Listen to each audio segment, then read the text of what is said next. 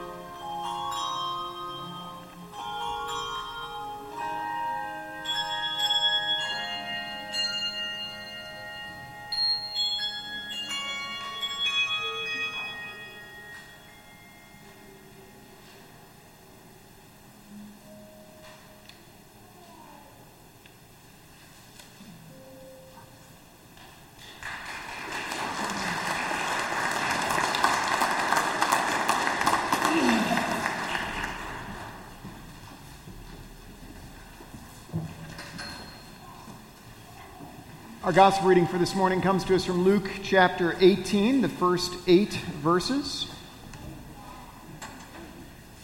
Listen to the word of the Lord. Jesus was telling them a parable about their need to pray continuously and not to be discouraged.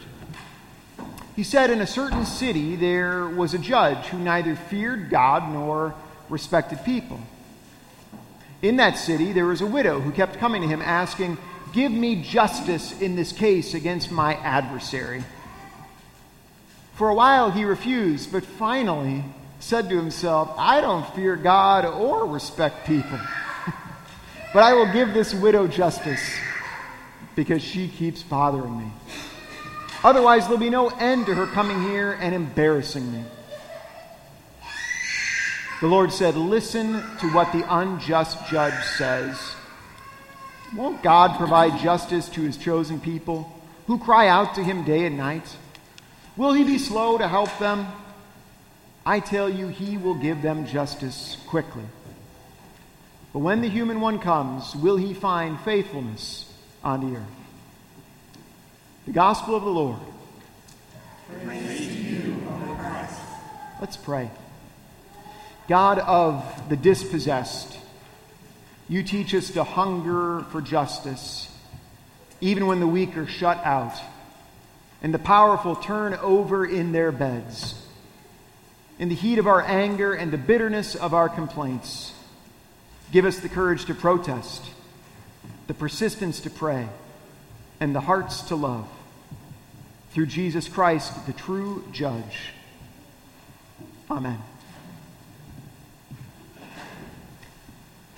Few weeks ago, I was at Credo, this retreat for Presbyterian pastors put on by our Board of Pensions, and the whole goal of it is to promote pastoral well being. And the learning goal for the week was to create what they call a rule of life, which is an old monastic term for a set of commitments that you make to live your life intentionally before God.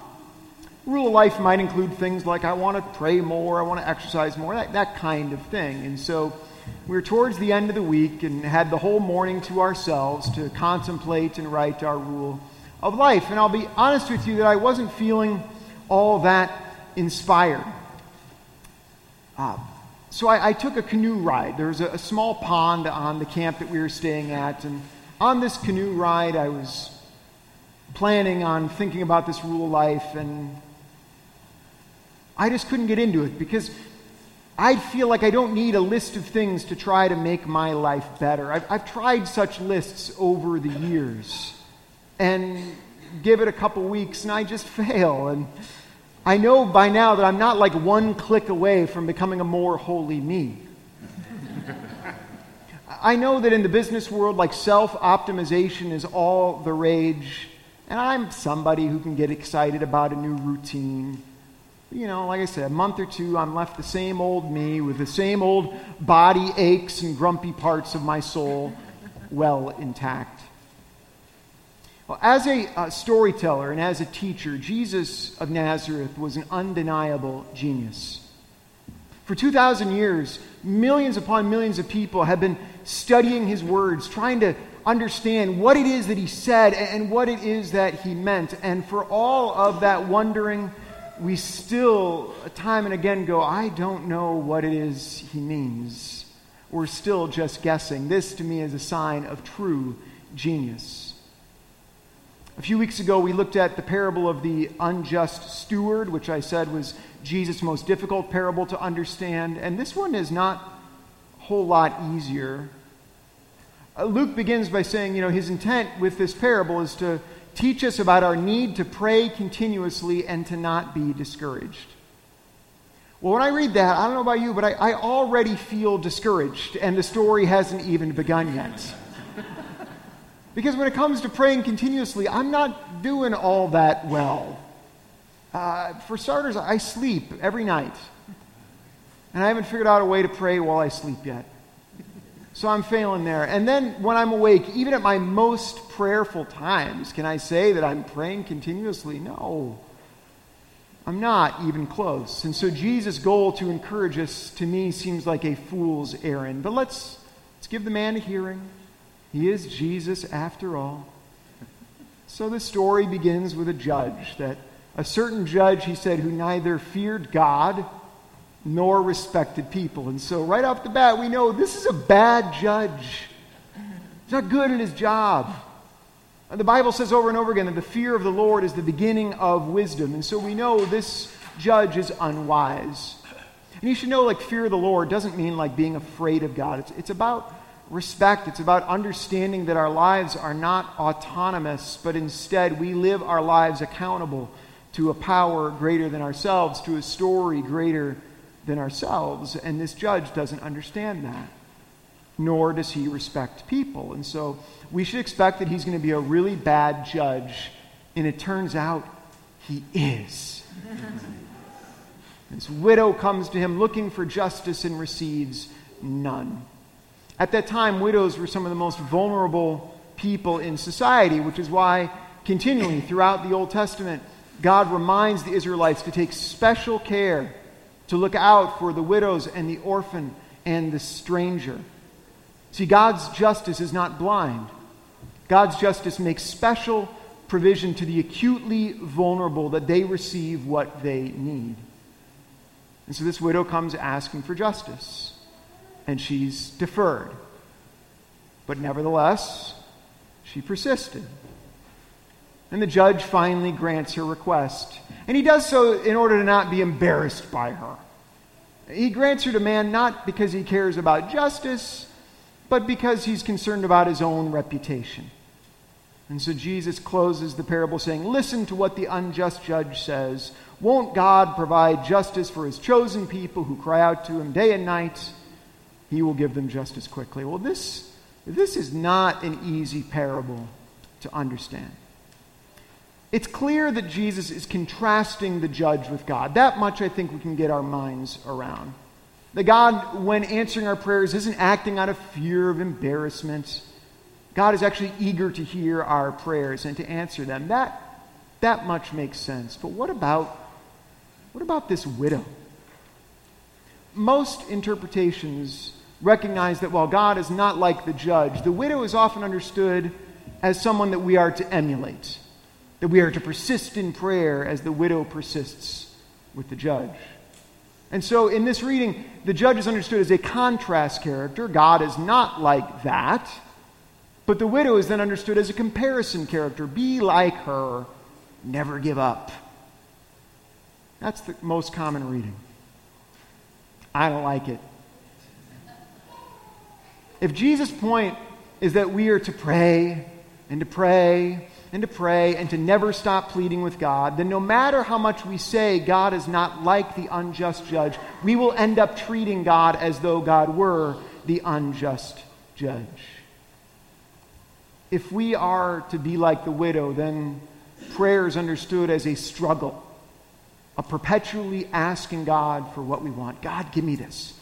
God, give me this. Please, God, I mean it. I'm serious. God, please give me what I need.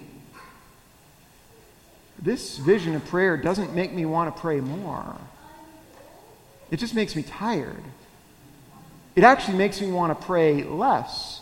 See, if prayer is about changing God's mind or somehow proving to God how earnest I am in my request, then I am just not interested. But what if we see both characters as contrasts? That just as the judge is not like God, what if we are intended to not see ourselves as disenfranchised victims who must, who must scratch and claw to get what they need from God? You see, the world may mistreat you and might even victimize you. That's true. But in God's sight, you are someone who need not beg or plead to get a divine audience. You are God's child. Those of you who have children, imagine your child coming to you in a moment of acute need and, and begging you and pleading with you just to be heard. How, how would that make you feel as a parent? Wouldn't you be hurt? As a parent, all you want to do is to be there for your child, right? All you want to do is to wrap your arms around them and say, I am here for you and I will do everything in my power to help you. If that's how we treat our own children, how would it be any different with God? You are a child of the Most High God with all of the rights and the privileges and responsibilities of royal sons and daughters. And so when you pray, pray with this kind of confidence, with this assurance that you will be heard the first time.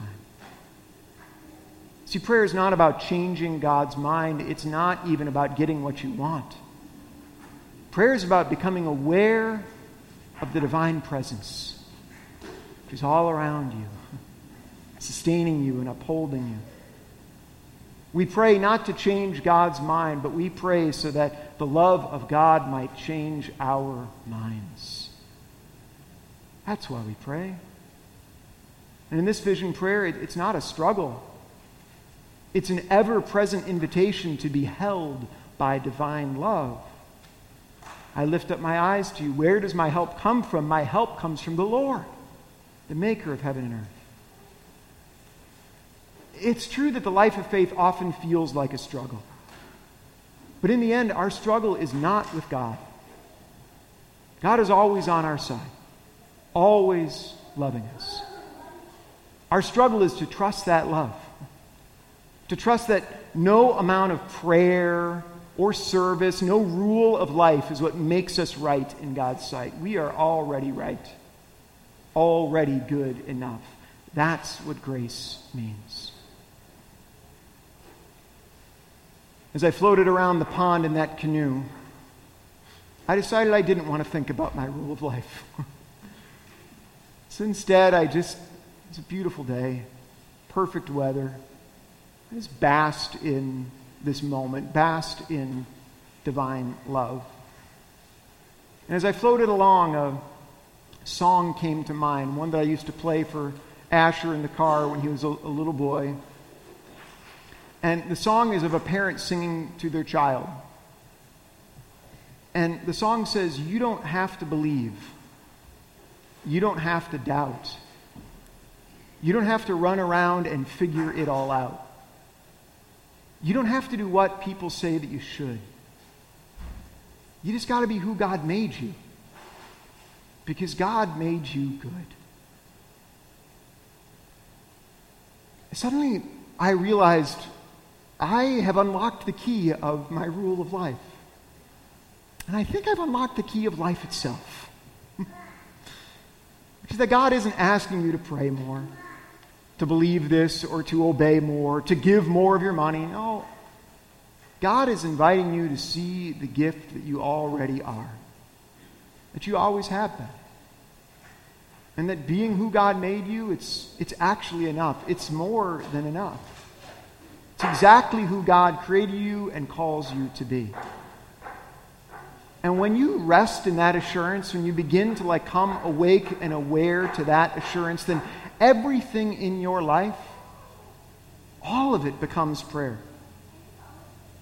When you live in the assurance of God's love, then when you go to work and like work on stuff, that becomes prayer. The conversations you have with your coworkers, with someone at the grocery store, with your loved ones, all of those become prayer.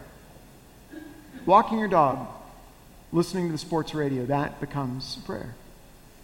Your emails. God, how I hate emails. Those too become prayer. Even your sleep becomes prayer. You rest in the divine assurance of God's love and you awaken to the same. Friends, here's the good news. You don't need to beg and plead before God because God is not the unjust judge. God is the divine parent who is too busy loving you to bother being disappointed with you.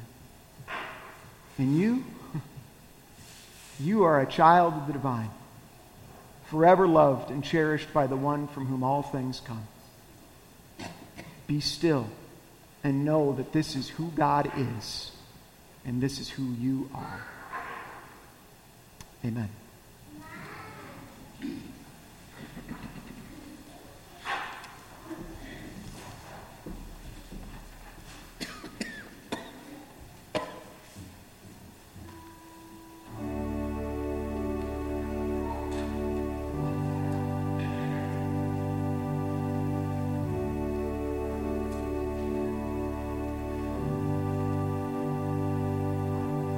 Be still and know that I am God.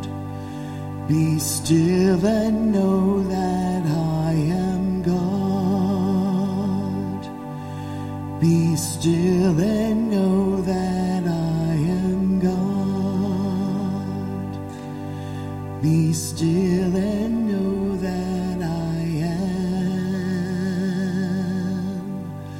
Be still and know that I am. Be still and know that I am. Be still and know that. Be still and